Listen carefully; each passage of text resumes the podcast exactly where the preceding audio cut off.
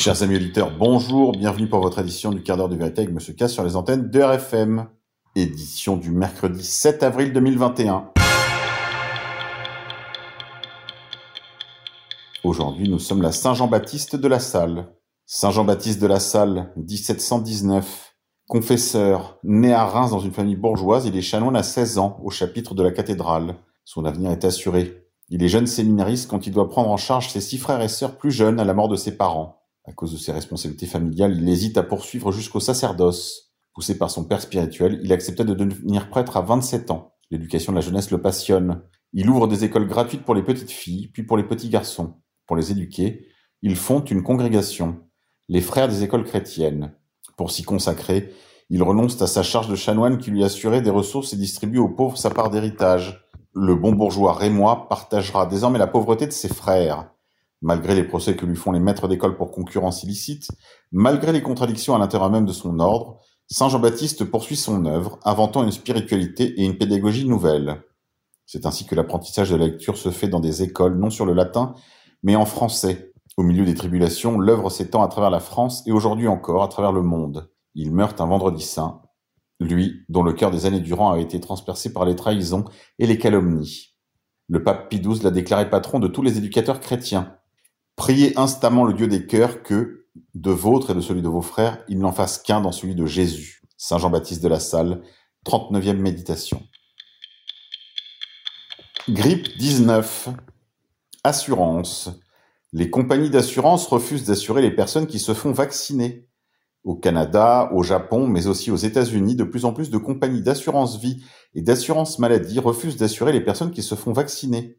On se demande bien pourquoi. Ce n'est pas encore le cas en France, mais pour combien de temps? Résistance. La manifestation des agriculteurs dégénère à Dijon. Un tracteur a déversé du fumier sur le fourgon de gendarmes qui bloquait l'accès à la préfecture. Du gaz lacrymogène a été utilisé.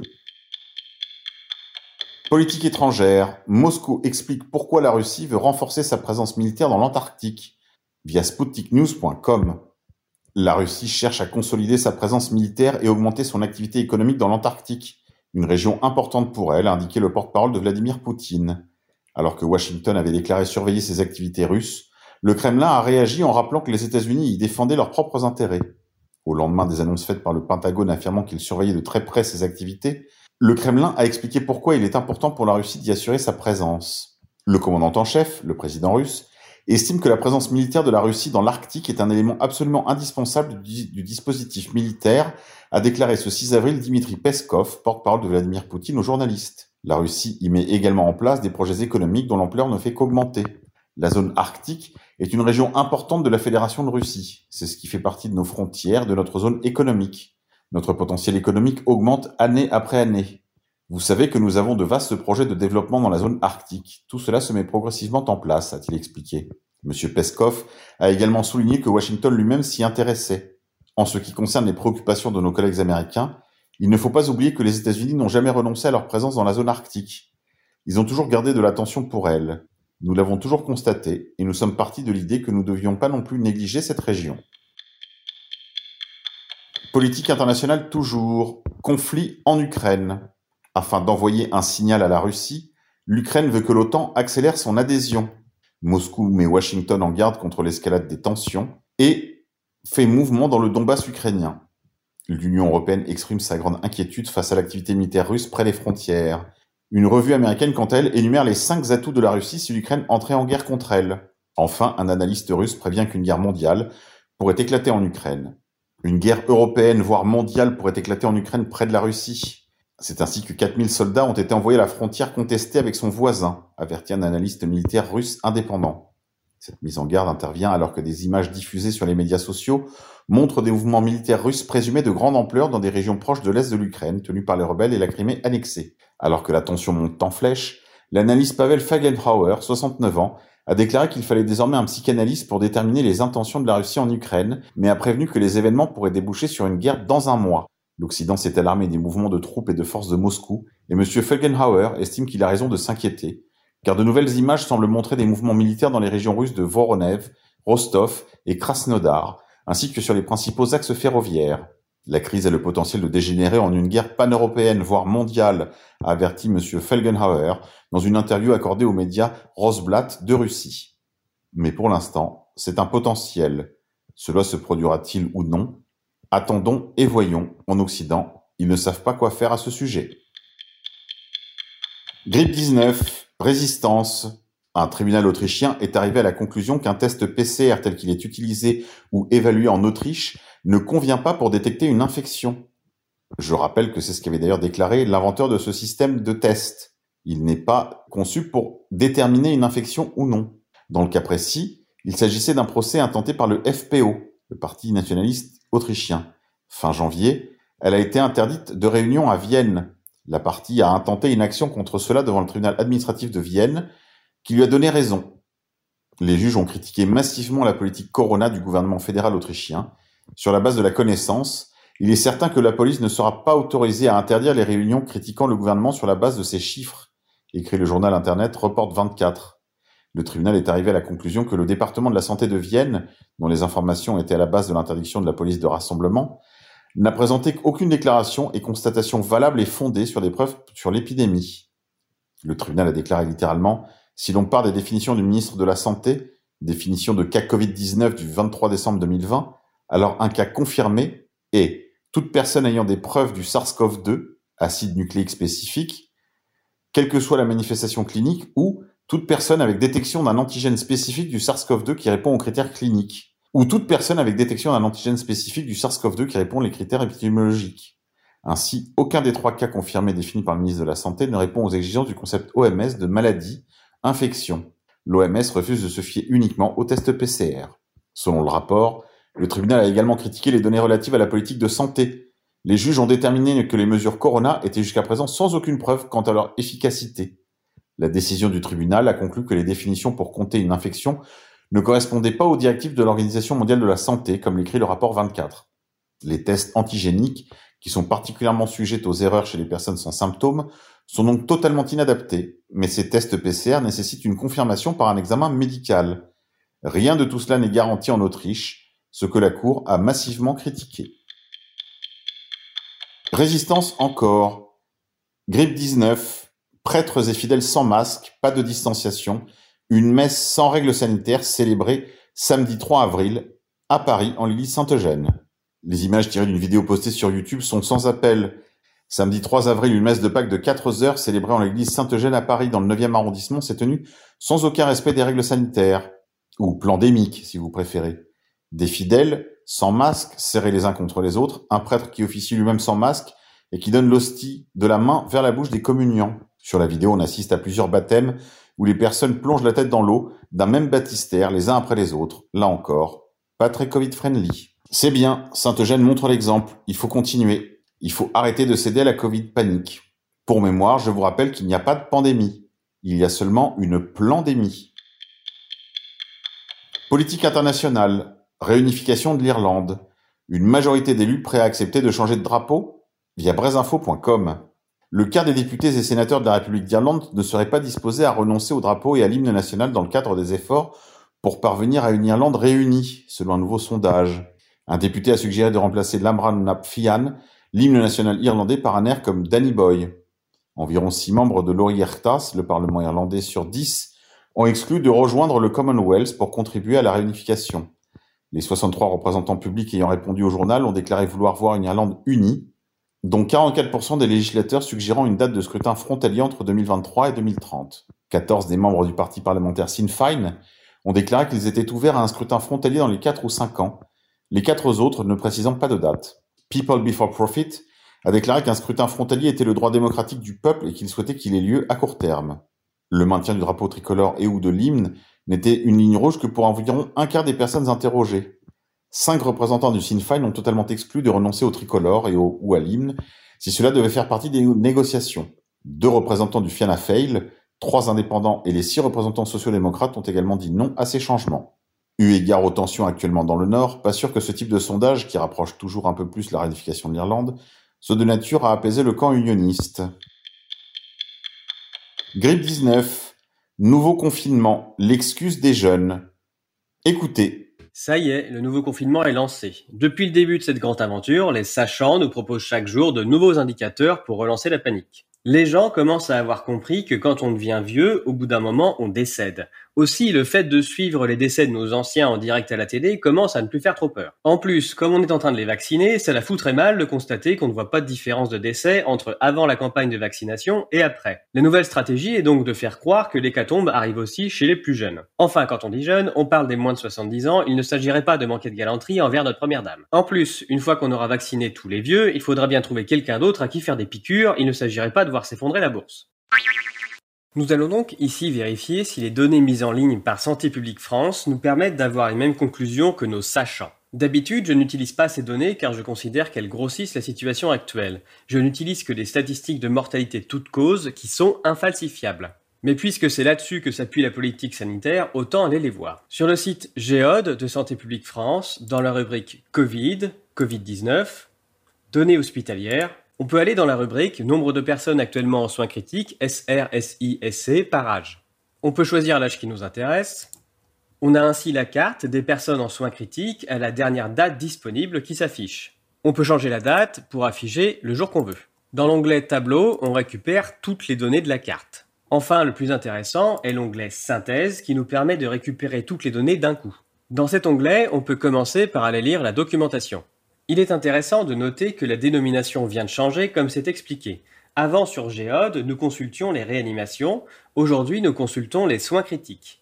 Depuis le début de la surveillance hospitalière via Civic, la définition d'admission au service de soins critiques, anciennement appelée réanimation, s'applique aux patients hospitalisés développant une forme grave et admis en service de réanimation, en unité de soins intensifs ou en unité de surveillance continue, sans précision sur le type de service. C'est important car lors des infections respiratoires aiguës, il est assez rare d'envoyer des jeunes en réanimation. Ils sont plus souvent envoyés en service de surveillance continue. Dans l'ordre du moins grave au plus grave, on est d'abord en unité de surveillance continue, puis en unité de soins intensifs et enfin en service de réanimation. Donc, si on veut voir des jeunes, la seule manière, c'est de mélanger les trois services. Si on ne montrait que la réanimation, on verrait moins de jeunes. Remontons sur notre graphique qui présente les personnes en soins critiques pour Covid on constate que nous sommes actuellement au niveau de novembre et toujours en dessous du niveau de l'année dernière pendant l'épisode de printemps. On va donc vérifier si on a vraiment plus de jeunes qu'avant parmi ces personnes en soins critiques. Pour cela, il faut télécharger toutes les synthèses âge par âge. Voilà le tableau que vous obtenez aujourd'hui, 1er avril 2021, en téléchargeant les données et en les mettant bout à bout. On peut en faire deux graphiques. Le premier nous donne le nombre de personnes par tranche d'âge actuellement en soins critiques pour cause Covid. Il faut bien insister sur ce point. En 2020, les services de réanimation étaient saturés depuis le mois de février, notamment à cause de toutes les infections respiratoires aiguës qui traînaient. Ce que l'on voit, c'est qu'à partir du 18 mars, les hôpitaux ont commencé à attribuer à la Covid des personnes qui arrivaient avec une infection respiratoire aiguë. On n'observe pas ici une flambée épidémique, on observe deux phénomènes. D'abord un problème de comptage. Avant, on ne comptait personne et à partir du 18 mars, on commence à y mettre tous les arrivants avec normalement un test virologique. Ensuite, on a le problème de l'abandon de soins, parce qu'avec le confinement et l'interdiction aux médecins de ville de soigner, les gens se pointaient à l'hôpital dans un état tellement avancé qu'ils mouraient beaucoup dès le premier jour. C'est d'ailleurs dans une étude des membres de notre conseil scientifique, probablement réalisée pour nous montrer la qualité de leurs décisions. Bref, revenons à notre graphique qui montre toutes les personnes actuellement en soins critiques et que l'on attribue à la Covid, comme si toutes les autres avaient disparu. Vous pouvez constater que le nombre de personnes en soins critiques et pas en réanimation augmente doucement depuis le mois de mars. Au total, nous sommes actuellement au niveau de la Toussaint et encore assez loin du niveau de Mars. La pente est assez douce, mais bien évidemment que les hôpitaux saturent puisque c'est le cas chaque année et que notre gouvernement a encore supprimé des lits en 2020, alors que nous avons toujours plus de personnes âgées du fait du baby-boom. À ce stade, on n'a pas de problème pour le nombre de soi-disant jeunes non plus. On n'a toujours quasiment aucun moins de 50 ans. Pour mieux voir la proportion que l'on a sur ce graphique, on va faire le même graphique mais en pourcentage plutôt qu'en nombre. De cette façon, chacun peut constater que la part des moins de 60 ans est très stable. Il n'y a pas d'augmentation visible. La seule tranche d'âge pour laquelle on voit un peu plus de monde en soins critiques est celle des 60-69 ans. Donc, quand on est confiné en nous disant que les jeunes sont de plus en plus touchés car la part des moins de 65 ans augmente en réanimation, en fait, c'est faux. Seule la part des 60-69 ans augmente en soins critiques. Autrement dit, en confondant les trois niveaux de service, réanimation, soins intensifs et surveillance continue. La seule chose de nouveau, c'est qu'on n'avait jamais entendu parler de ce pourcentage de moins de 65 ans en réanimation. Quand Emmanuel Macron nous annonce 44% des patients en réanimation ont aujourd'hui moins de 65 ans, euh, il a raison, mais c'est le cas la moitié du temps. De mars à juillet l'année dernière, c'était pareil. Enfin, pour conclure, même quand les services critiques ont plus de 45% de moins de 65 ans, comme une bonne partie de l'année dernière, la mortalité des moins de 65 ans n'augmente pas. Les moins de 65 ans ne sont pas concernés par une hausse de la mortalité pendant les périodes épidémiques. Les moins de 65 ans meurent de cancer, d'AVC, d'infarctus, d'accidents du travail, d'accidents de la route, de suicide, mais pas des épidémies.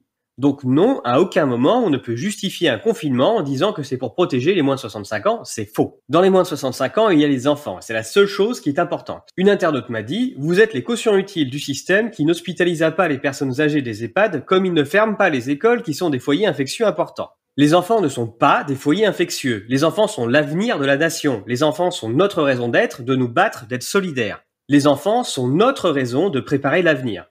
C'est quand même assez incroyable d'être passé en l'espace d'un an d'une période où à longueur de journée on a culpabilisé les gens leur disant qu'ils détruisaient la planète et donc qu'il fallait tout changer pour protéger l'avenir de nos enfants, à une période où on est capable de sacrifier les enfants parce qu'on les considère comme des foyers infectieux. Est-ce que les gens se rendent compte de la stupidité de leur action? Natalité. En Italie, le Sénat vote une allocation mensuelle de 250 euros par enfant. L'Italie tente de relancer sa natalité. Le Sénat vient de voter une allocation mensuelle de 250 euros par enfant pour tous les enfants d'Italie. Monde d'après, Bill Gates veut lire dans les ondes de votre cerveau afin de miner des crypto-monnaies via Great Game India. Insolite, un jeune homme de 21 ans escalade la tour Montparnasse à main nue, sans protection. Une ascension effectuée en moins d'une heure et qui a été filmée. Au sommet, la police attendait le jeune grimpeur car aux yeux de la loi, son exploit vertigineux constitue un délit. Via westfrance.fr. Allez, c'est tout pour aujourd'hui les confinés. On se quitte en musique. Aujourd'hui, je vous propose The Animals, We Gotta Get Out of This Place.